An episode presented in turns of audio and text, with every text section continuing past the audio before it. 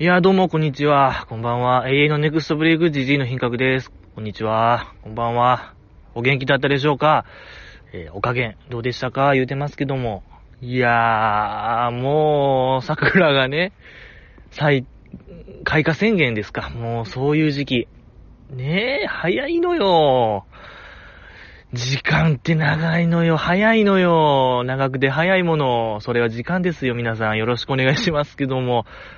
いやー、あの、ちょうどさっきなんですけども、昨日かな？さっき昨日。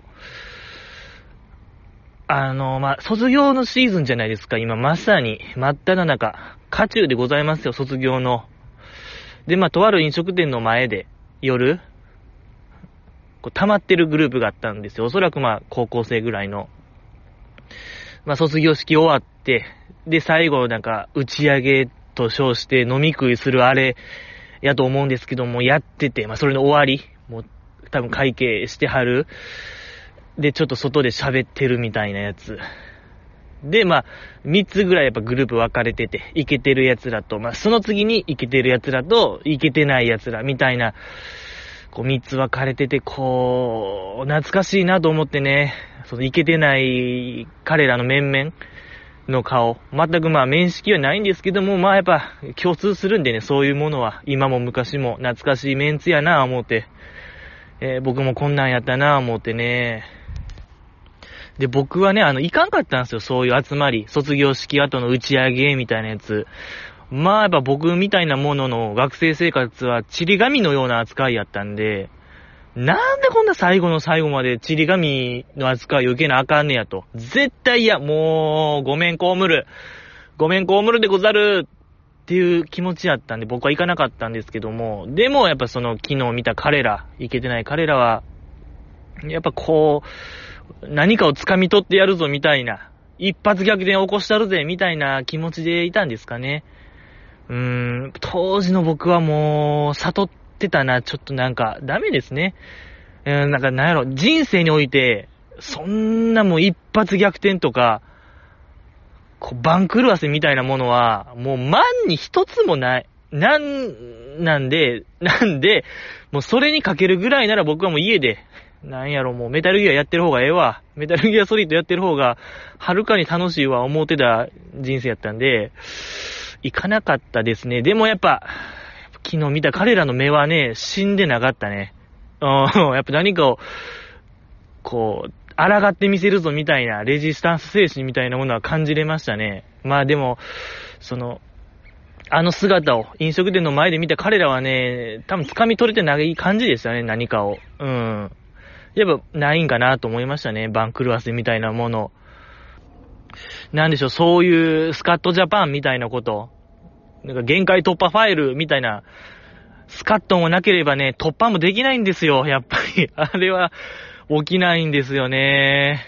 いや、でも、当時の僕からしたらね、彼らは、うーん、すごい志の高い人間やなと思いましたよ。やっぱ僕としては、やっぱりこうあの学生生活はちり紙のような、あの、生活やったんで、最後の最後までこのちり紙の扱い受けるのはもう絶対嫌。ごめん、こむるでござる。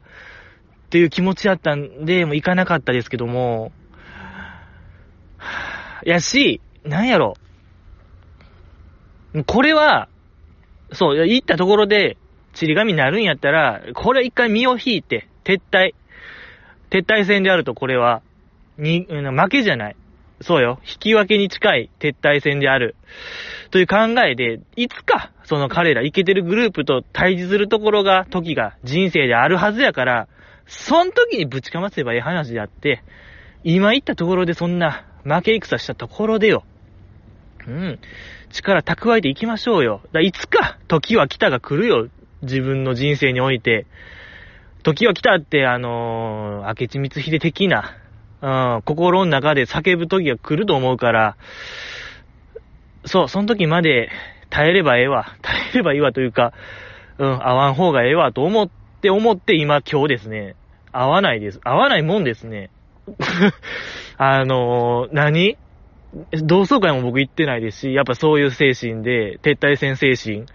これは負けじゃない。撤退戦であるという、強い気持ちで僕は行かなかったですね。やっぱり、あの二十歳そこらで行ったところで、1年2年しか経ってない、何も力を蓄えてない状態で行ったところで、やっぱりチリ神くちゃくちゃ、あい、ありがとうございましたってなるんで、これはもうやっぱり、いつかまた来るであろう、えー、大きい戦があるから、おその時に戦えばよろしいじゃないか、で、やっぱ今日ですね。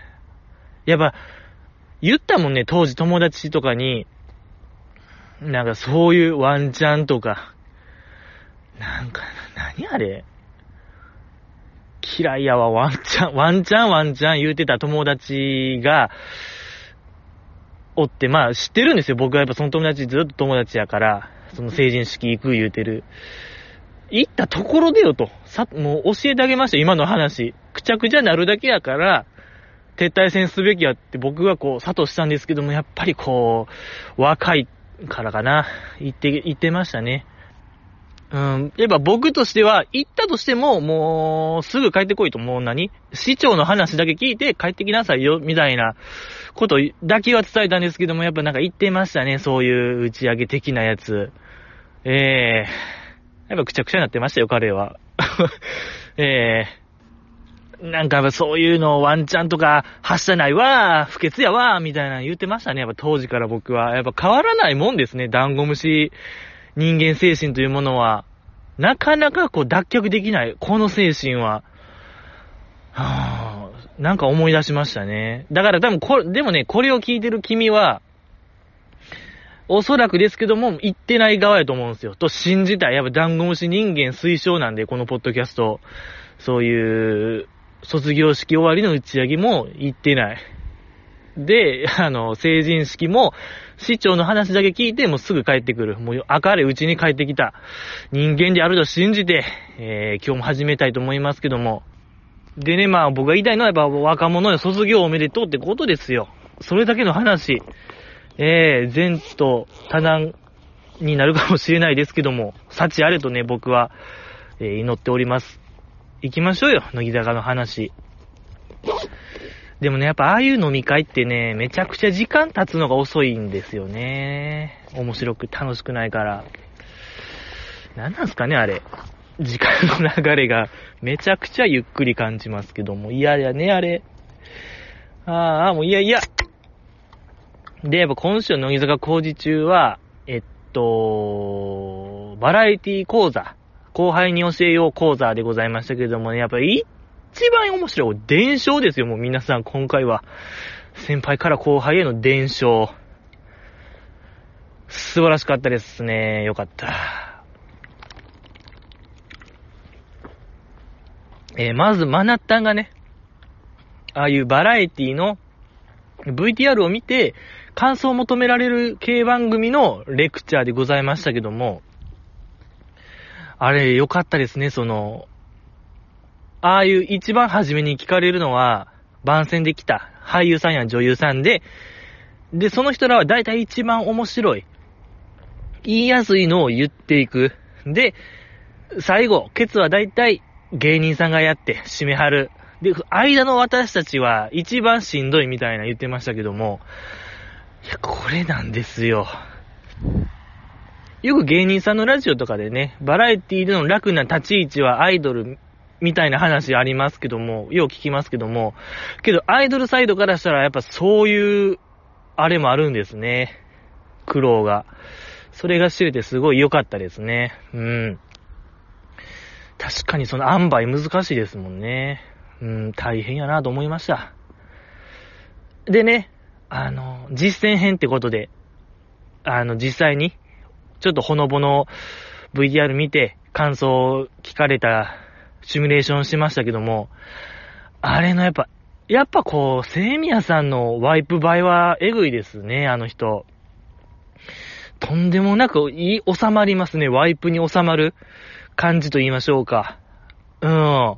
ベッキー的な。あの、前世紀のベッキーを見てるかのようなワイプの収まりの良さ。矢口まりさん的な。ベッキーさんね。さん。セイミヤさんはそれと同じ何かを感じましたね。よかった。ったバラエティうん。よかったし、やっぱ何よりもあの遠作ちゃんね、感想聞かれて、ちょっとこう、自分の思う通りにいかんかった。納得のいく答えができんかったから泣いちゃうやつ。めっちゃくちゃ可愛くなかったですかあの遠作ちゃん。一番、いや、これは今までちょっとね、フィクション混じってました。一番とかのやつ。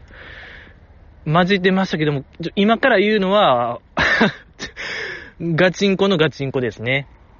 一番可愛かった。泣き顔史上一番じゃないですか、あの遠足ちゃんが。とんでもなく可愛かったですね、あれ。いや、あの破壊力はなんか、例えようがないな。あれで心動かへん人がいるんでしょうか果たして、遠作ちゃんの泣き顔を見て。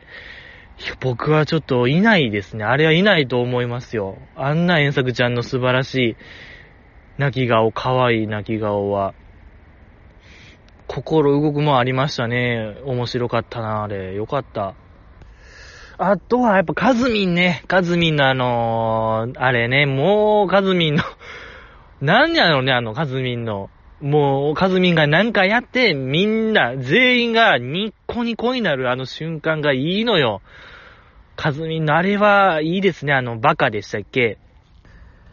ピーリヒャ、ピーリヒャ、ピーリヒャのやつ。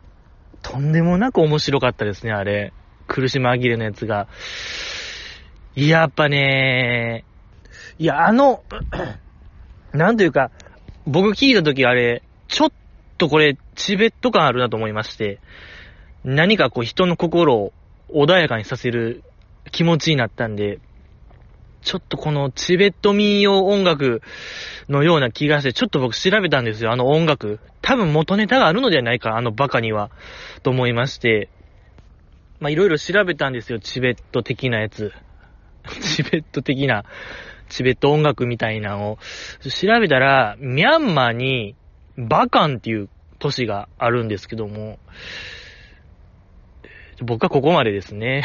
ちょっと、じじいのね、やっぱ、こう、リサーチ能力はここまで。あとは君らに託したい。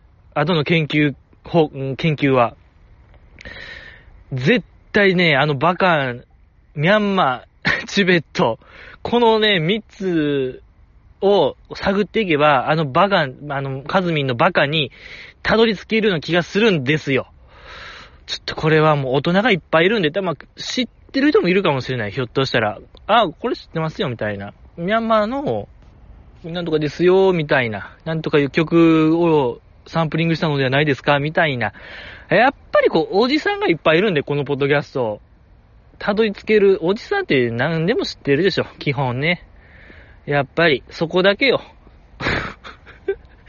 おじさんのね、いいところは。僕はそう思ってるんで、よろしくお願いします。で、あとは、えっと、まあ、でもあの、カズミのあれ何なんすかね。全く参考にならないというか、誰も真似できない。唯一無二感がエグすぎて、なんとかこう、後半に何かをね、伝える伝承という意味では大きく外れてましたけども、けどよかったですね、カズミンのあれは。うーん。ですし、あの、その日村さんが大物俳優としてやってましたけども、大物俳優ってどこになんか切れるスイッチがあるかわからんでみたいな話してましたけども、いや、そんなもんなんすかね？え、なんか普通に単純に失礼なことを言ったら切れるとかではなくて、なんか、あのニュアンスやとマジでちょっとしたことで切れはるでみたいな、そんな怖いの思って、大物俳優って。いや、ま関わることは一切ないですけども、気をつけようと思いましたね、僕も。えー、ぐらいですか？うん。あとは、アスカちゃんね、アスカちゃんのアンケートね、とんでもなくすごいのよ。あの子の努力みたいなんが出てましたけども、もうアスカちゃんが努力覚えたらあかんのよ。もう鬼に金棒よ。アスカちゃんに努力は無敵なんよ。怖い怖い怖い怖いもう、だらけておいてほしいのよ。勘弁してくれアスカちゃん。いいですね、アスカちゃんの努力。あの、B 級ニュースですか ?B 級ニュースのアンケート出てましたけども、びっちー書いてましたよ。12月 ?1 月から12月まで1年間、丸分かりの、よかったね、B 級ニュース。なんやろ、あの、なんていうか全体的にあの文体が良かったですね、また、アスカちゃんの。こう、日記みたいな文体で、こう、書かれてましたけども、よかった。で、なんか、どの、いや、あれみんな一時停止したでしょ？あの時は、さすがに。こう、見、見たいなっていう気持ちになったはず。どれが良かったですか？皆さん、あの、アスカちゃんの B 級ニュース。僕はね、なんかあれかな、どっかの番組でマジシャンの人からトランプをもらったと、手品用の。けど、説明書が入ってなくて、どう使えばいいかわからないみたいな文章があって、いや、めちゃめちゃ面白いやん、この。なんやろね、オチがあるというか、オチがありつつ、やっぱアスカちゃんのその、言ってましたけども、アンケートの極意として、人柄出すみたいな。人柄は出てないか。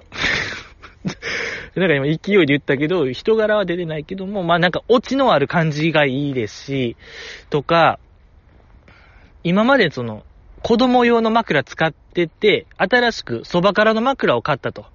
で、ふと思い出し、思い出して、おとん、おとんっていうかお父さんが、そばからの枕をずっと使ってて、懐かしい気持ちになった、みたいな B 級ニュースとか、アスカちゃんの文才やばないですか？なんかあの短文で、ギュッとなんか、出してるというか、味を。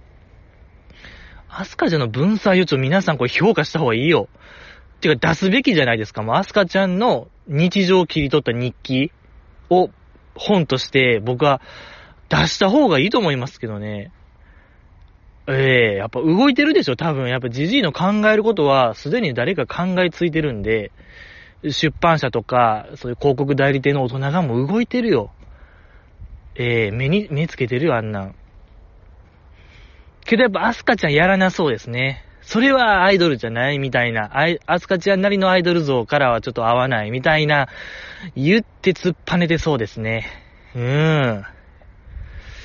よかった、アスカちゃん。で、メンバーの、そう、メンバーのことも出すのが極意みたいに言ってましたけども、何かな、あの、DJ 機材を買ったみたいな。あれ絶対マイヤーのあれでしょ？ねえ、気になるアスカちゃんの、リミ、アスカリミックス聞きたいよ。アスカリミックス。とか、90年代のドラマにハマってるみたいな話もありましたし、やっぱたびたび言ってましたけども、アスカちゃんやっぱハマってるんちゃうかみたいな90年代に、っていう僕の予想がありましたけども、これドンピシャでございました。皆さん、本当にごめんなさい。その自粛期間中におそらく見倒したのではないかみたいな話をしたと思うんですけども、ドンピシャでございました。本当にごめんなさい。とか、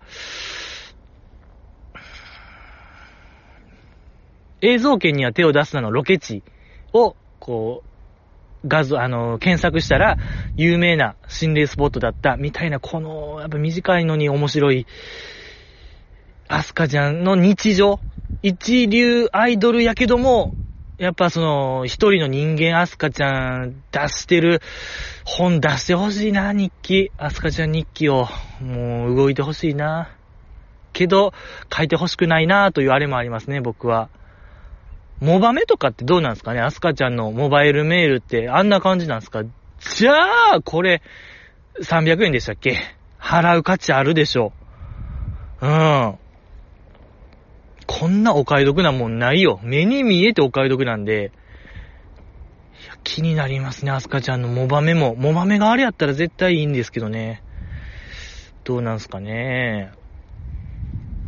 とか、あ、乃木坂メンバーね、今、もうみんなやってますよ。インスタグラム、インスタグラム、インスタグラム、インスタグラマーですよ。もう、渡辺ミリアさんも、最近始めましたしね、インスタグラム。アスカちゃんだけやっぱあの文章力活かして、ツイッター、150文字でゴリゴリにやってほしいな。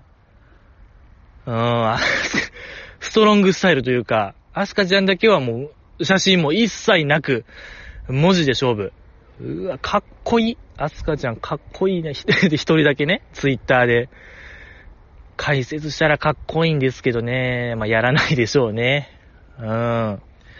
けど、あんだけ書いて、36個、1年で36個なんか書いて、採用されたの1個でしょやばいのよ。倍率えぐいのよ。で、触れられましたっけ ?B 級ニュースでまあ、いろいろトピックス乗る、乗って、いじられるやつ、いじられへんやつありますけども、アスカちゃんのやついじられましたっけ？あちょそれすらも危ういですね、記憶が。うん。記憶危うい。えに対してね、みなみちゃん、星野みなみさんが2個。なんか、成人式の写真を撮ったってやつと、梅酒にハマったっていう2個のうち1個採用されたっていう5割。打率5割ですよ、これ。バケモンバッターですよ、打率だけで見たら。おー、とんでもない。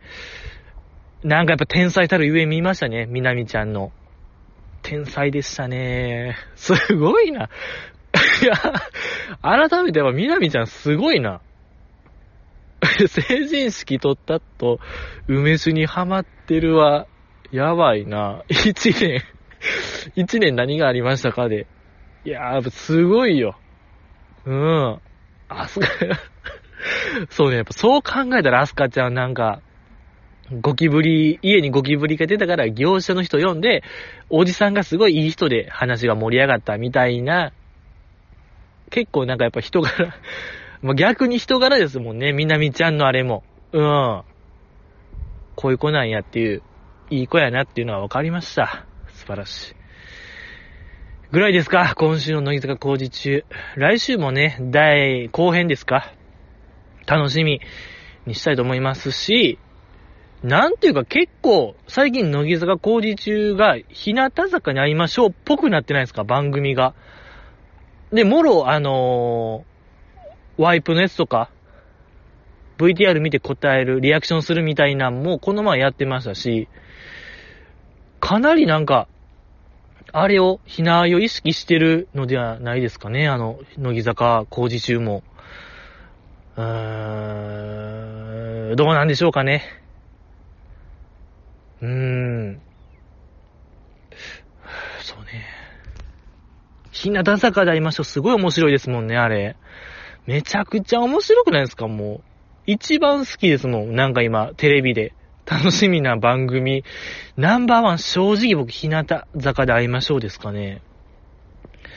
あれとか見ました？あの、バレンタインとかですかな？バレンタイン企画で、メンバーがダンスをするみたいなやりがちですけども、で、まあ、チョコ渡す渡さんみたいな、ひなあいもそれに近いことやってて、メンバーがダンスをして、で、お面つけて、声か、あの、ボイスチェンジャーで会話するみたいな、なんか、2、3個ひねってる感じめちゃくちゃ面白いですね、あの番組。普通のやっぱアイドル番組やったらダンスをして、チョコ渡す、カップル成立みたいなんで終わりがちですけども、一筋縄ではいかないあの感じがいいですね。日向坂で会いましょう。面白かったな、あの企画も。うん、とか、やっぱ、この前のあの、マナフィーの、それ持ってんで、自分それ持ってんでのやつ、あれもめちゃくちゃ面白い。ちょっともう佐々木久美キャップ、キャップがえぐいな、面白すぎですね、あの人。すごいな、あの人。うーん、やっぱ盛り方が、そのなんか時間見て、時間の経過によって盛り方変える感じ。後半スパートかける感じめちゃくちゃ面白いですね、あの人。すごいなやっぱすごいな、あの番組は。ちょっとお化け番組ですね。うん。だから、そこにがっぷり四つで行こうとしてる乃木坂工事中もすごいですよ、今。あんまりこう、なんやろ、日向坂でありましょうは、ほんまになんか、対ボル塾みたいな、対3時のヒロインを想定して番組作ってる感というか、あの女芸人枠の椅子取ろっかなみたいなスタンス見えますけども、でもやっぱ乃木坂ってそうじゃないじゃないですか。ちゃんともう横綱相撲というか、アイドル枠を、アイドル枠の椅子をもう死守するみたいな構図が、ちょっと乃木坂も、そっちにシフトしつつある現状。すごいなと思いますね。で、それをこう、担わされる4期生みたいなもちょっと大変やなと思いますけどね。うん、どこまでいけるのか、楽しみですね。とかやっぱあの、バレンタイン企画のあれ良かったですね。あのー、桜坂じゃなくてあの、あ、桜坂か。桜坂。そこ曲がれば桜坂の、えー、っとね、なんか彼女にしたいナンバーワン、彼氏にしたいナンバーワンみたいにやってましたけども、あれのその彼氏にしたいナンバーワンのハブ名人、ハブ水穂さんよかったですね。あの感じえぐいね。なんというか、底なし感がえぐいですね、あの人のなんか。うん。軽い気持ちで踏み入れたが最後もう腰まで使ってて終わりですみたいな、底なし沼感えぐいですね。いや、すごいな、あの人も。とかやっぱ、増本キラさんというやっぱ、最終壁感もありますしね、あの、桜坂は。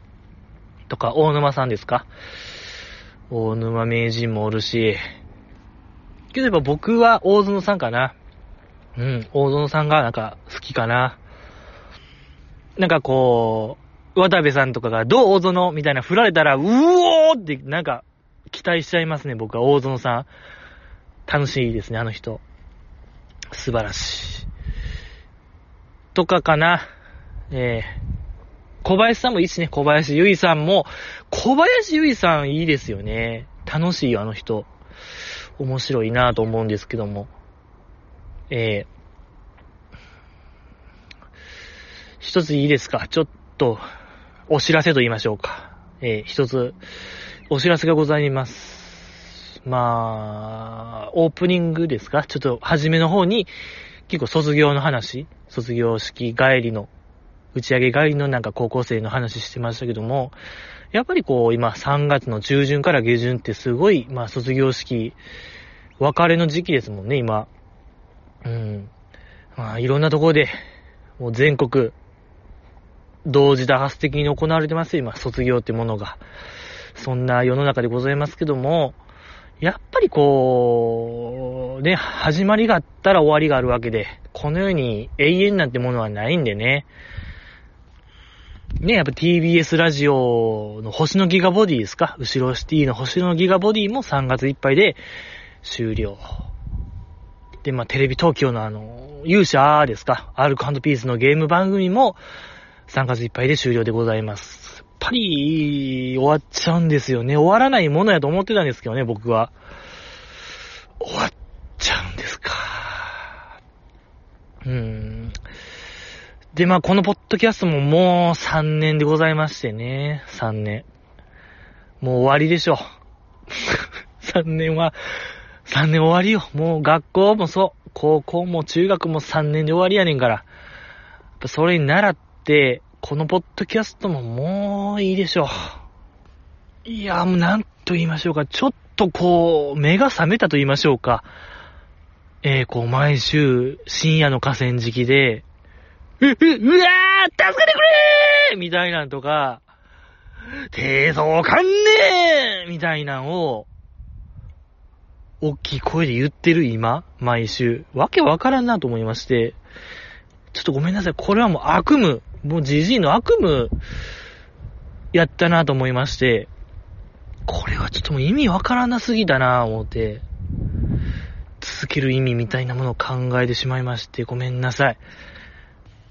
えー、つきましては3月いっぱいで、ちょっとこれは一回ね、えー、終了の運びとさせていただきます。はい。言えましたよ、やっぱ。ようやく言えました。よかった。すっきりしました。嬉しい。ハッピーにね、ハッピーハッピーでいきましょうよ。そうよ。やっぱハッピーハッピーポッドキャスト目指して始まったのでね、ハッピーハッピーで終わりたいと思いますけども。ちょっと最後、今、今日で第何回か見てもよろしいですか？このポッドキャスト。今日のこの回で、144。144ですか。144? あれ？このポッドキャストって50回ごとに ?50 回刻みでこうなんか企画やっってたな。あれも150近いな、これ。これってことはなんか企画やった方がいいかな、これ。やらしてもろでもいいですか？これやる、やるしかないな、これ。やるー ってことでね、150回間近なんで、企画の方やらさせていただきたいと思います。ありがとうございます。えー、いかがだったでしょうか？えー、このポッドキャスト恒例のね、時折出る、ジジイの品格の三文芝居でございましたけども、えー、ね、全然好評じゃないですけども、もうロングランですね。これはロングラン上映で、えー、また、稼働しましたね。劇団品格が。劇団品格の部分が、ちょっとこう出ちゃいましたけども、そうよ、もう150近い。そうよ。思い起こせば50回。第50回で、えっとね、あれよ。沖縄ロケ会で工事中が、あの、ヨダちゃんのハブ退治やってて、でね、小松さんが、あのー、サーターアンダギーの早食いしましょうっていう急な提案、謎の提案があって、でね、ちょっとジジイの品格ちょっと間に合わなかったんですよね、サーターアンダギー。だからちょっと小松さん一人で食べるっていう、一人で競争みたいな、ようわからん時間、ジジイが見守るみたいな、頑張れみたいな、見守る時間の50回とか、100回があれですか、あれです。あの、100日後に死ぬワニがすごい流行ってて、で、それに、それっぽいタイトルの、えー、4.6時間後に小松さんがあれするっていう企画をぶち上げまして、えー、まあ、4.6時間こうツイキャスやって、盛り上がろうや、みたいな企画をぶち上げたんですけども、結果ね、なんか、ほんまに40分くらいで終わって、予定ではね、4時間半ぐらいやる予定やったんですけども、蓋開けてみたら40分ぐらいで終わっちゃって、もう記憶ない。僕は。ごめんなさい。なんかね、トラブルがすごい多発したんですよ。もうトラブルトラブルトラブルトラブルで、もう類を見ないぐらいトラブルにまみえて、終わっちゃいましたね。何をしたんですかね？ま、何をする予定やったんですがね、今となっては謎ですね。小松さんは4.6時間後に、えー、気になるところでしたけども。いや、いろいろ、なそう、牛丼の早食いとかやろうと思ってたんですよ。とかやったんかな？うん。キング牛丼の早食いみたいな企画やったんですけどね。えー、なんでかしらけど、すぐ終わったな、あれ。1時間足らずで終わった実績があるんで、なんていうかこう、企画 ?50 回刻みの企画成功率、ほぼ0%なんですよね、今。だいたい失敗。失敗の記録ですね、これは。50回は失敗とともにある。そろそろもうその歴史を終わらしたいなと僕は思いまして、完全に成功する企画考えました。やっぱり今、やっぱ馬娘がね、もうとにもかくにも馬娘、馬娘でもう走らせますか？皆さんどうですか？馬娘。プリティダービーしてますか？えー、ジジイのほんとスペシャルウィーク、エグ早なんで、ほんま、三冠馬取るためにも生まれてきたような子なんで、僕のスペシャルウィークは、えー、競争させてみたいものですけども、まあ、まあ、そっからこう着想を得まして、えー、タイトルの方、言わせていただきます。乃木坂大花中的、大花賞を開催したいと思います。イェーイ！イェイ！イェイ！イェイ！イェイイ！嬉しい！ブイブイブイブイブイ。ってことで、ありがとうございます。やっぱり春なんで、ええ。乃木坂大花賞的大花賞を開催したいと思います。みんなで大花賞しましょう。ええ。走りましょうや。以上。フルってさんがお待ちしてます。これで大体分かったでしょ皆さん。僕が言いたいこと、やりたいこと、企画趣旨、意図が伝わったと思いますけども、一部、まあ分からなかった鈍い人がいるかもしれないんで、まあ説明しますけども、えー、まあ失敗の歴史と言いました。乃木坂大花中の企画は、一つは、まあ小松さんが言い張ったんで、その、小松さんとツイキャスをするなんかツイキャスしがちなんですけども、そこの企画。小松さんとツイキャスすれば、とんでもなくラグが起こるんですよ。なんでかわかんないですけど。ほんまに、あの、外国と繋いでるんかっていうぐらいのラグと考えてください。あの、目覚ましテレビの昔あった金曜日かな金曜日はあの、ニューヨーク支局の人となんか喋るコーナーありましたけども、ニューヨークの流行りを紹介する企画があって、その特派員となんか喋るラグと思ってください。あれも相当ラグありましたけども、目覚ましテレビ昔。とか、も宇宙かなと。もう端的に言えば、宇宙の人、若田光一さんとなんか喋ってんのかなっていうぐらいラグがあると思ってください。いや、まだ、若田光一さんの方がラグないよ。でも向こうの方がいい機材あるはずなんで、宇宙といえども、うん、まだ快適に喋れるのではないかな、と思うんですけども、僕と小松さんの間は、はぁ、ほんま宇宙よりも遠いね。あの距離は、アンドロメダみたいなんと喋ってる感じかな。ええー、なんで、ちょっとだから、くちゃくちゃくちゃってなるんですよ。企画がちょっと、もう頓挫ししがち。なんですけども、もう今小松さんがいないんですよ。残念なんですけども。まあ僕一人なんで、ツイキャスによるラグはもうゼロ。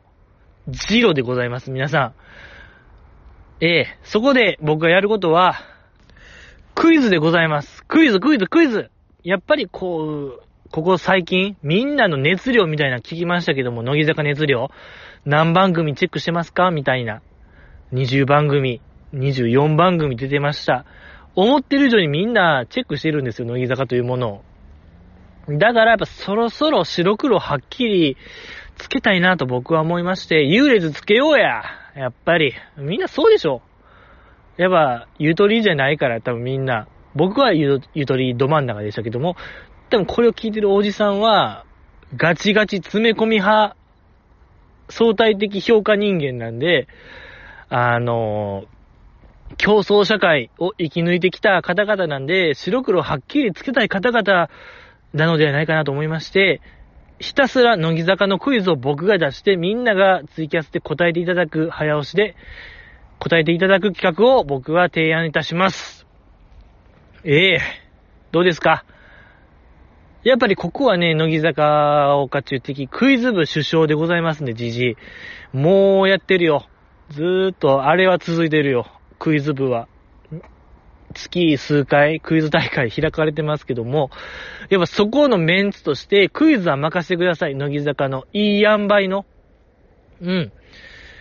クイズ用意してますんで、それをひたすらやっていく1時間をお届けしたいなと思います。えー、わかりますか？皆さんここで勘のいい方は気づいたでしょう。ジジイの品格は司会、もうマスターオブセレモニーとしてもう従事する。僕が頑張ることで言ったら、クイズをひたすら作る。その日まで。クイズを作って、で、当日クイズをお届けする。これ。頑張るのは、君らなんですよ。チミラ。チミラが頑張ることが、この企画の成功に関わるので、今回こそは、えー、で、元電波組インクの夢見ネムキュンよろしく、ここにいるみんなで乃木坂大花中という当事者意識を強く持って参加してほしいですね。えー、あのー、そうなんですよね。このポッドキャストのツイキャスやるよって、ツイキャスまあ生配信ですけども、閲覧数大体ゼロなんですよね。そうなんですよ。だから怖いんですよ、これ。もうね、ゼロなんですよ。誰も見ない。生配信に興味がないんですよ。まあ、そもそもこのポッドキャストの分母が、えぐい、えぐえぐゼロ。限りなくゼロ。本当に、えぐいゼロ。エグゼですよ、これ。エグゼロ。エグゼロです。エグゼわかりますか？もう GG がこれぐらい言うぐらいもゼロなんですよ。そうなんです。何をすればいいじゃあ、もう当日 GG がゼロの場合。黙っとくよー、GG。ほんま河川敷黙ってるだけの時間になっちゃうんで、怖いなー。怖い。ですので、できれば、大花賞なんで、まあ日曜でしょ、おそらく。の夜ですね。ごめんなさい。夜やります。日曜の夜。何？ちょ、調べとけばよかったですね。大花賞いつなのか。今年の大花賞。そこに合わせてやりたいなと思うんですけども。うん。大花賞の日の夜やります。夜8時かな ?8 時ぐらい予定にやりたいと思うんで、皆さんできたら開けといて。もう、これだけは、お願いします。うわぁ、もう怖い。怖い、怖い、怖い、怖い、怖い、怖い、怖い、もう。怖い。もうゼロの未来しか見えないんですよね。正直、もう慣れてるというか。今まではコマさんがおったから、もう閲覧数なんて関係なかったですけども、コメントないのよ、あのツイキャス。なんなんすかねそう、年末もやりましたけども、この前。確かゼロやったよ、あれも。なんで、ちょっとね、怖いのよ。もう、お願いします。もうじじいを本当に男にさせてください。おなしゃすってことでね。これもちょっとやっていこう。毎週なんか、この、150回に向けての話をやりましょう。この前のあの、小松さん、小松さんが来るから、小松さんはこんだけすごいんや、みたいな話みたいな感じでちょっと毎週ちょっとずつね、ちょっとずつ企画の話をしていこう。でね、参加表明する方は、できるだけ早く手を挙げてほしい。えー、よろしくお願いします。でね、お便りいただいたんで、今週もありがたいことに、ありがたい。お便りいただいたんでね、お便りをこう、えー、バシコーン読んで、こう、何かを高め合っていけたらなと思います。えー、いただきました。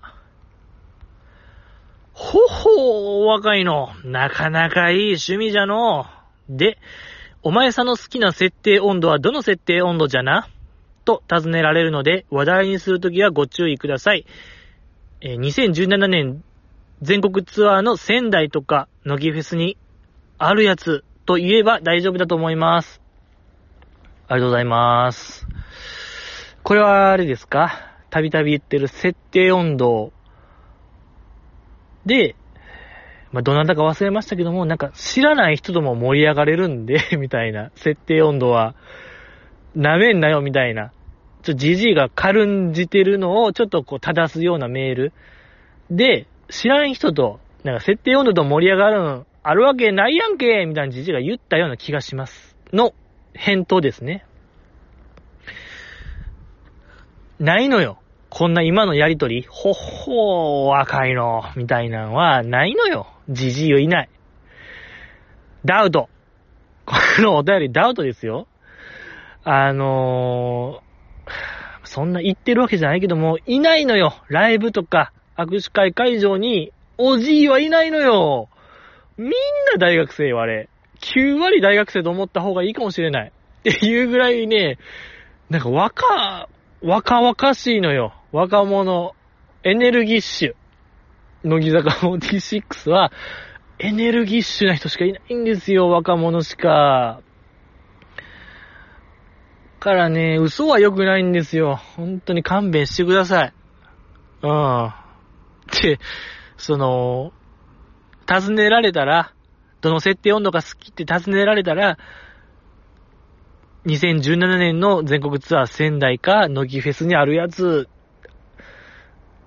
軽くないですか？なんか、あしらう、なんか、だるいみたいな感じちゃいます？だるがらみされたみたいな、ニュアンスもちょっと含まれてるような気がするんですけども、もうちょっとなんか手厚くね、扱ってほしいなと思いますよ。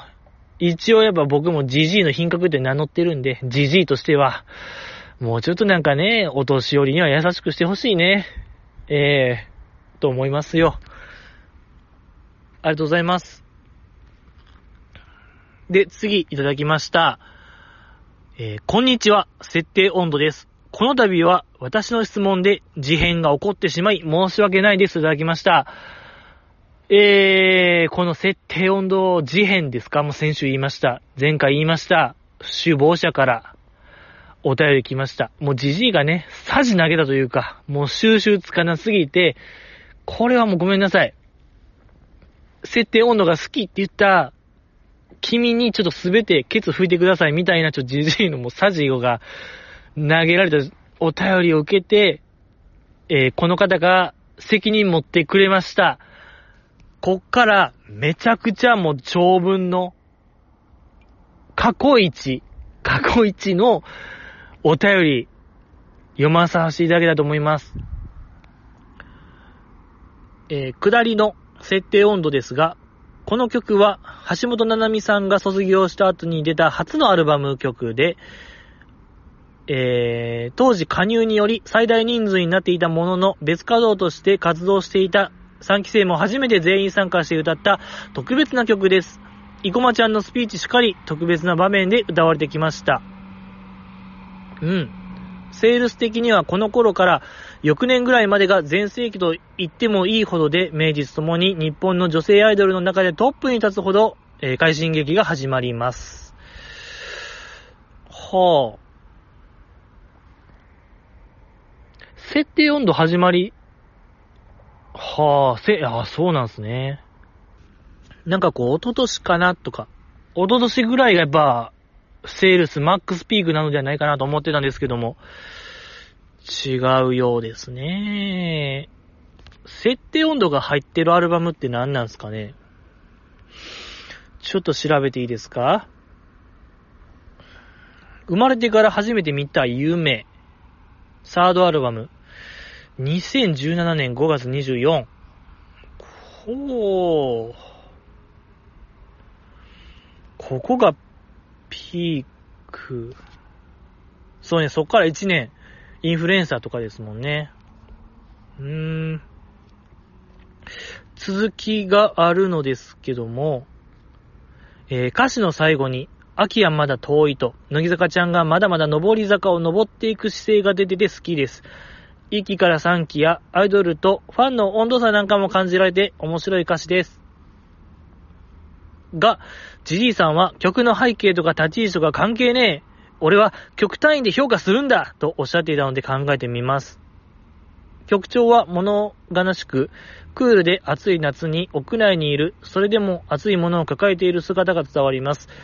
えー、身体的にはそばにいるのに心理的には距離を感じる温度感が描かれています。はじめの犬が誰かの影に怯えてうなり声を上げるような窓の外にある室外機が蒸し暑さの加害者という部分はとても文学的で、これだけで曲は完成されていて、えー、後の部分が脱足にすら感じる完成度です。全体的に優しい気遣いや心理的距離を生んでしまうもどかしさが描かれています。これは特に仲の良さが目立つ乃木坂というアイドルに対してもう一皮向けることを求めているのかもしれません。なるほどねー。ちょっと、なるほどね。はあ。優しい気遣いが心理的距離を生んでしまい、それが仲のいい、えー、乃木坂というアイドルに対して、もう人が向けるというメッセージなんですよ、皆さん。な、ほんと、なるほどねー。ここを読み取れるじじいないですね。ちょっとこれはもう、じじ反省ですね、これは。やっぱこう、今までスターダストのアイドルがすごい好きやったんで、やっぱスターダストにもあるんですよ、こういう、この手の曲。あるんですけどもね、やっぱもっとわかりやすいね、ヒアダインさんわかりやすく教えてくれたよ、僕らに。とかね、電波組でもあったんですよ、こういう。WWD とかまさにそう、WWD がまさにこの手の曲ですもんね。メンバーのそういうのを加味して、聞き取りとかめっちゃやって、それを曲にするみたいな。ヒャダインなんかドキュメンタリーソングって言ってますけども、えー、WWD、WWD2 とか、まさにそれですよね。あと、こうももクロのアーリンとかの曲、だってアーリンなんだもんとかが、それに近い。もうどれもね、わかりやすい えぐいぐらいね、わかりやすい曲なんですけども。これは勉強ですね。えー、続きあります。とまあ、無理やり曲単位で考えてみましたが、やはりアイドルとは、えー、その曲がグループによってどう扱われているか、どういう時期にリリースされたのか、誰が歌っているのかなど加味して語られるべきだと思います。世の中もっと歌が上手く歌詞も曲調も素晴らしい歌手や曲はたくさんあります。その中でなぜ乃木坂を聴くのかという点は、乃木坂という歌い手の魅力なしでは語れません。個人的に好きなところは、暑い、うん、暑い夏に野外で歌われたらとても映えるだろうなというところですかね。実際に聞いたことはないですけど、映像で見るより現地の方がいい曲に聞こえると思います。あ、えー、っと、推しメンは深川舞さんからの箱推しです。彼女自身が、えー初期の乃木坂らしさの象徴だと思ってます。映画、愛が何なんだは素晴らしいので、一見の価値ありです。ただ、すみません。設定温度とは関係ないです。かっこ笑い。これだけ書いてなんですが、私は設定温度ガチ勢ではないですからね。かっこ笑い。えー、長文失、長文乱文失礼しました。長いので、ところどころ書くとしても構いません。事変が収まることを祈っています。それではまたといただきました。ありがとうございます。いや、ほんとそうなんですよ。これ、至極真っ当な意見しかない。ちょっと、もう、上げ足取りできないんですよ、じじいのこれ。悲しい。なんと言いましょうか、まあ、ここですね。やはりアイドルは、その曲がグループによってどう扱われているか、どういう時期にリリースされたのか、誰が歌ってるのかを加味しないといけない。まさにそうなんですよね。そうよ。やっぱりね、じじいがやっぱね、そうよね。乃木坂を知らなすぎたという一言につきますね。うーん、まあね、乃木坂、さよならの意味とかを最近聞いてるんですけども、やっぱあの曲って、やっぱ曲単体で聞いたら、ほぼ A メロ B メロは、さよならを想起させないと言いましょうか。やっぱサビ1個、サビ1点集中でさよならを想起させる感じになってますけども、でもやっぱあの曲って橋本七海さんの、えーセンターの曲で、やっぱ橋本七海さんの存在とか、えーやっぱさよならの意味という、やっぱタイトルのデカさみたいなのを加味しないことには、あの曲をやっぱ評価してはいけないのではないかなと思いましてね。ちょっと文脈をやっぱ知らなすぎましたね、乃木坂というものの。これは反省でございます。やっぱエビ中とかで考えたらやっぱ話は早いんですよ、僕も。やっぱりこの曲、あの、あの時ののエビ中の立ち位置みたいな、アイドルの中での立ち位置から見たら、あの曲はやっぱ破壊力増すなという曲とかもいっぱいありますし、そこですよね。ちょ、ジジイがやっぱりあんまり乃木坂に歩み寄れてないという事実、3年経とうが関係ない。やっぱね、これ難しい。勉強してるんですけどもね、ジジイ。やっぱいかんせんやっぱ曲いっぱいある、乃木坂って。200曲あるんでね。やっぱそれは大変ですよ。大変だ、これ。ええ頑張っていきたいと思いますけども。けどこれガチ勢なんですよ。この方今ガチ勢じゃないって言ってましたけども、設定温度ガチ勢じゃないって言ってましたけども、ガチ勢ですね、これは。で、推し面は教えてくれない。ということですね。箱押し、そう、箱押しなんでね。ええ誰が誰ってわけじゃないよ。この方。なるほどね。これにて、事変は収束でよろしいですか？もう、はい、閉廷でございます。これよかったでしょ、皆さん。ちょ、反省してほしいな、ちょ、同時に。さっきの方。なんか、ほほー、お若いの。なかなかいい趣味じゃのみたいな言ってたあいつ。ちょっとこれは反省文。やっぱ反省文やな。この方は申し訳ない。やっぱ今の聞いたら、言われんでももう書いてるはずよ。もう今。うん。原稿用紙に。いっぱい書いてる今、反省文。始末書ですよ、もうこの方は。さっきの方。ほほー言うてたやつ。これは本当にもう、正してほしいよ。エリーを正してほしいなと僕は強く願います。公正を願いますよ、僕はこの方に。ええやっぱり。そうですね。じゃあやっぱね、嘘ついたから、この方。冗談はいいですよ。話を盛ることに関しては僕は寛大ですけども、嘘はね、良くないんですよ、この方。勘弁してくれ。嘘だけは良くないんでね、厳密に取り締まりたいと思います。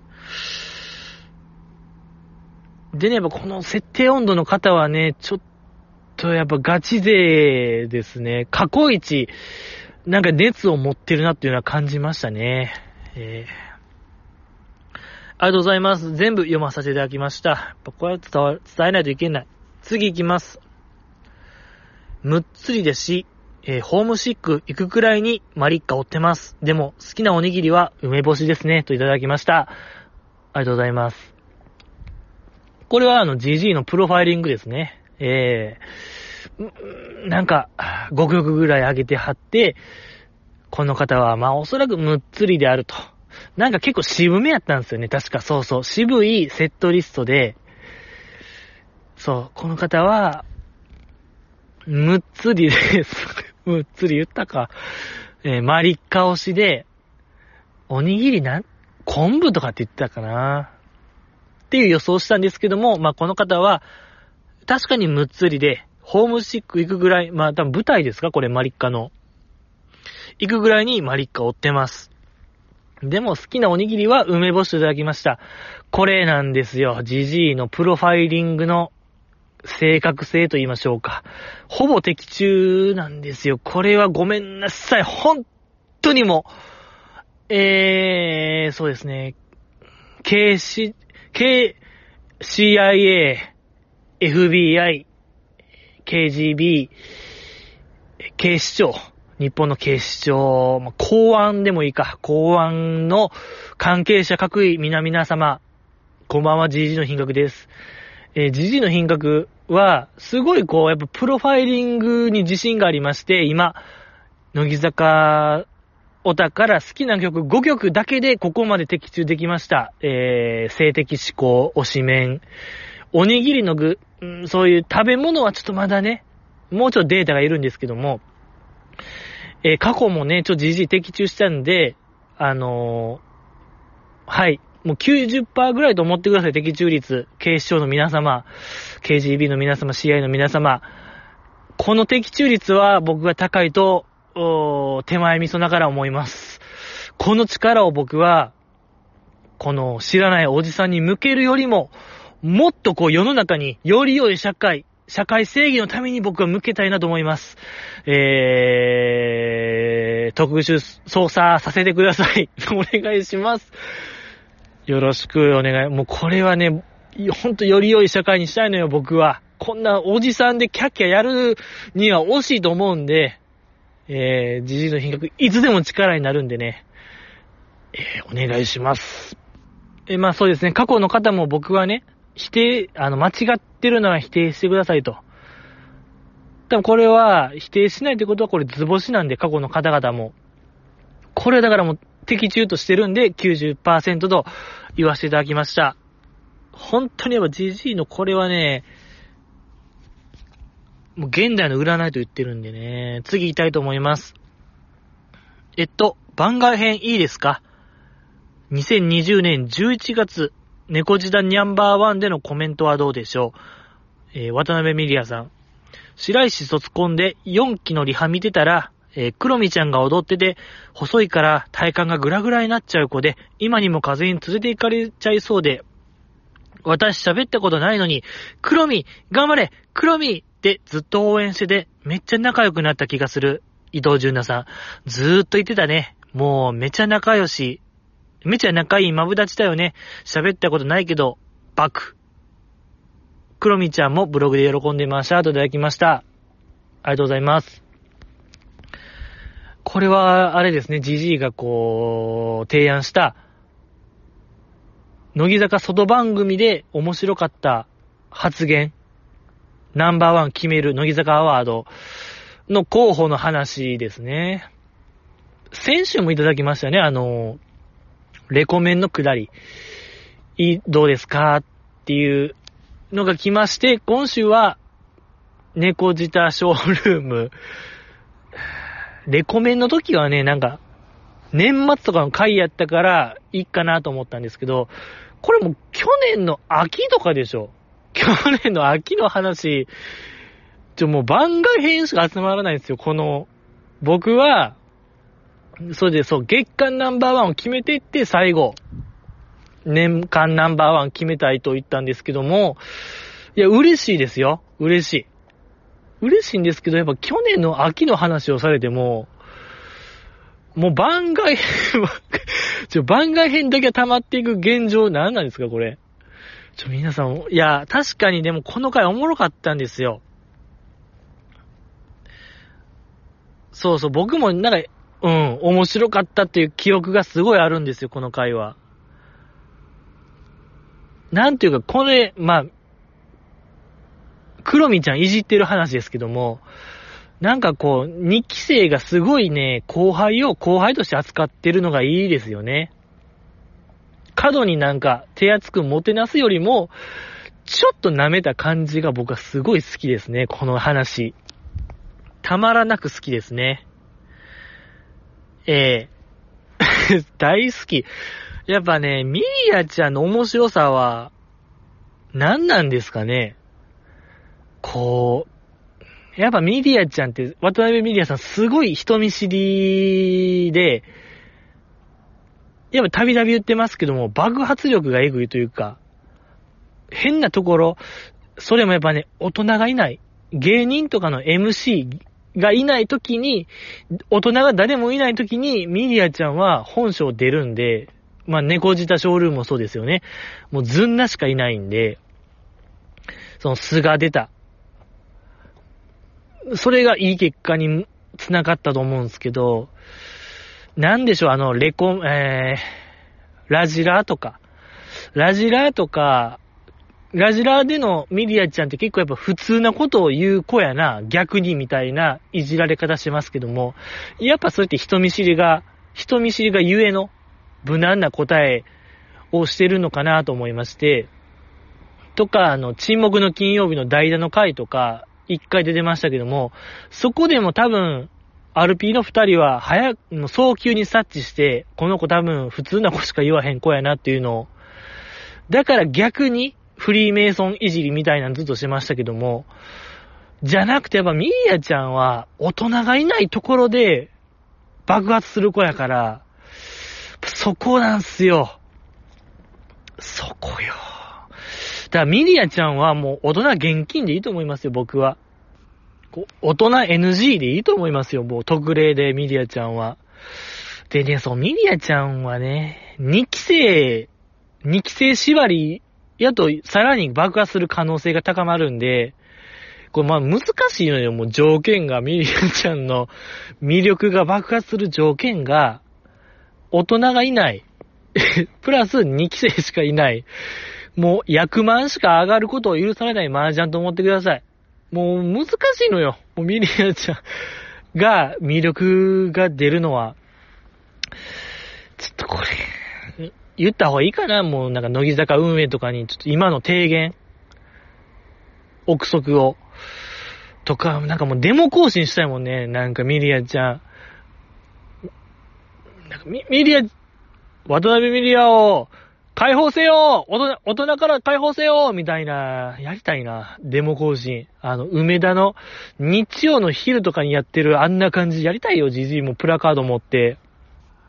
渡辺ミリアを大人から解放なんか、自由をミリアに自由をみたいな。奪還奪還奪還みたいな。急に奪還連打。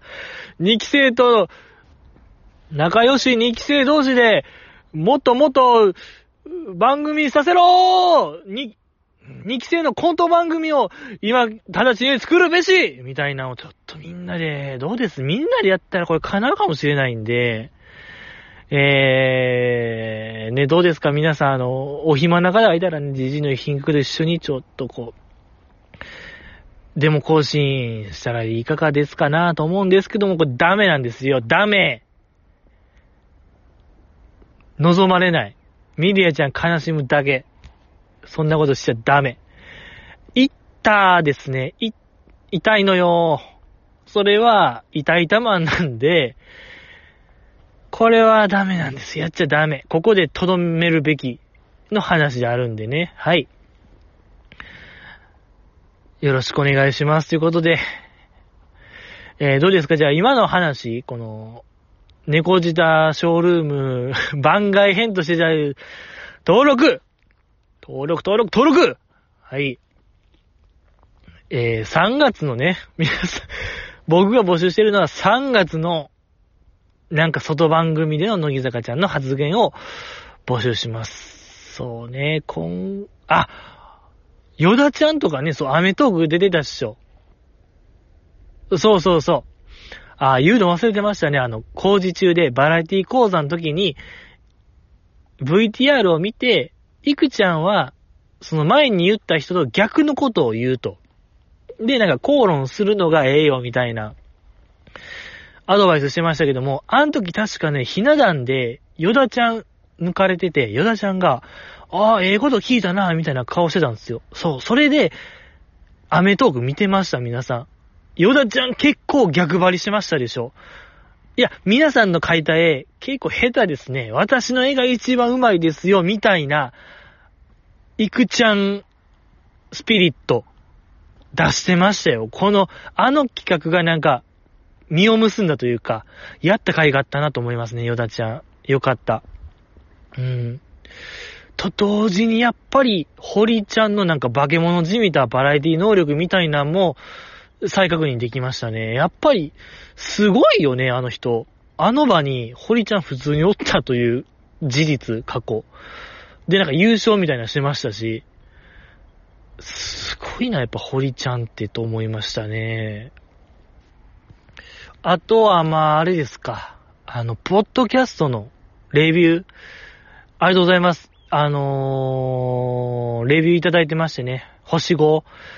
GG の品格リスペクト軍団団長という方から、えー、いただいてまして。あとなんか、去年、佐々木さんっていう方からも星5いただきまして、この佐々木さんはね、えー、タイトルがクエスチョンマークで、えー、本文もクエスチョンマークっていうあの、ちょっとよくわからないですけども、星5やったんで、ありがとうございます。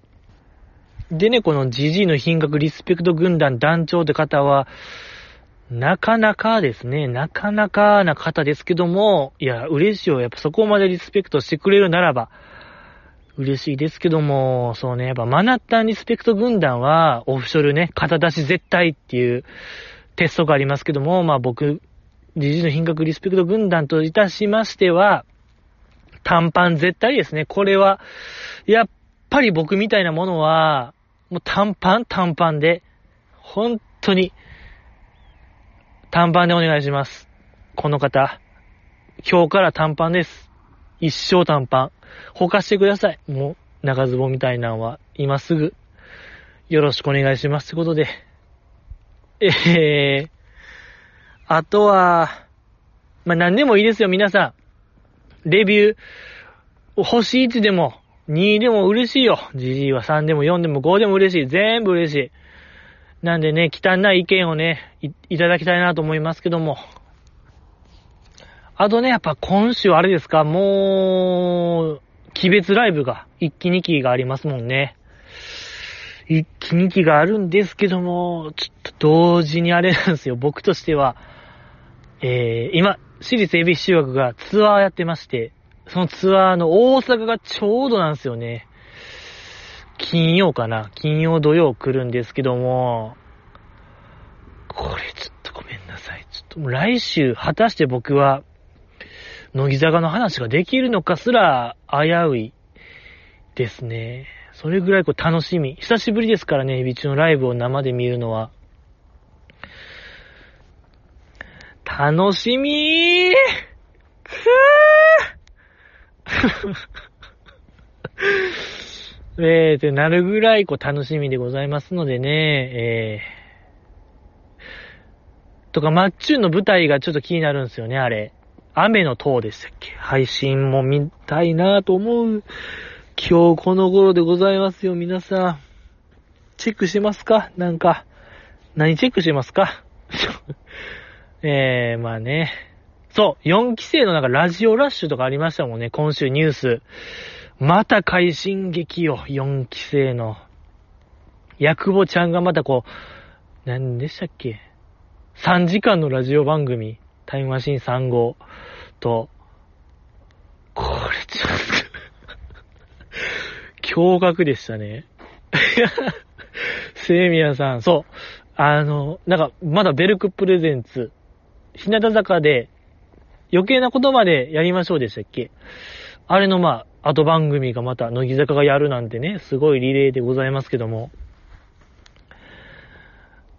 とか、つつやめちゃんがね、乃木坂のの、あ、そうやいや、そう、設定温度、事変言うてましたよ、この前。前回ね。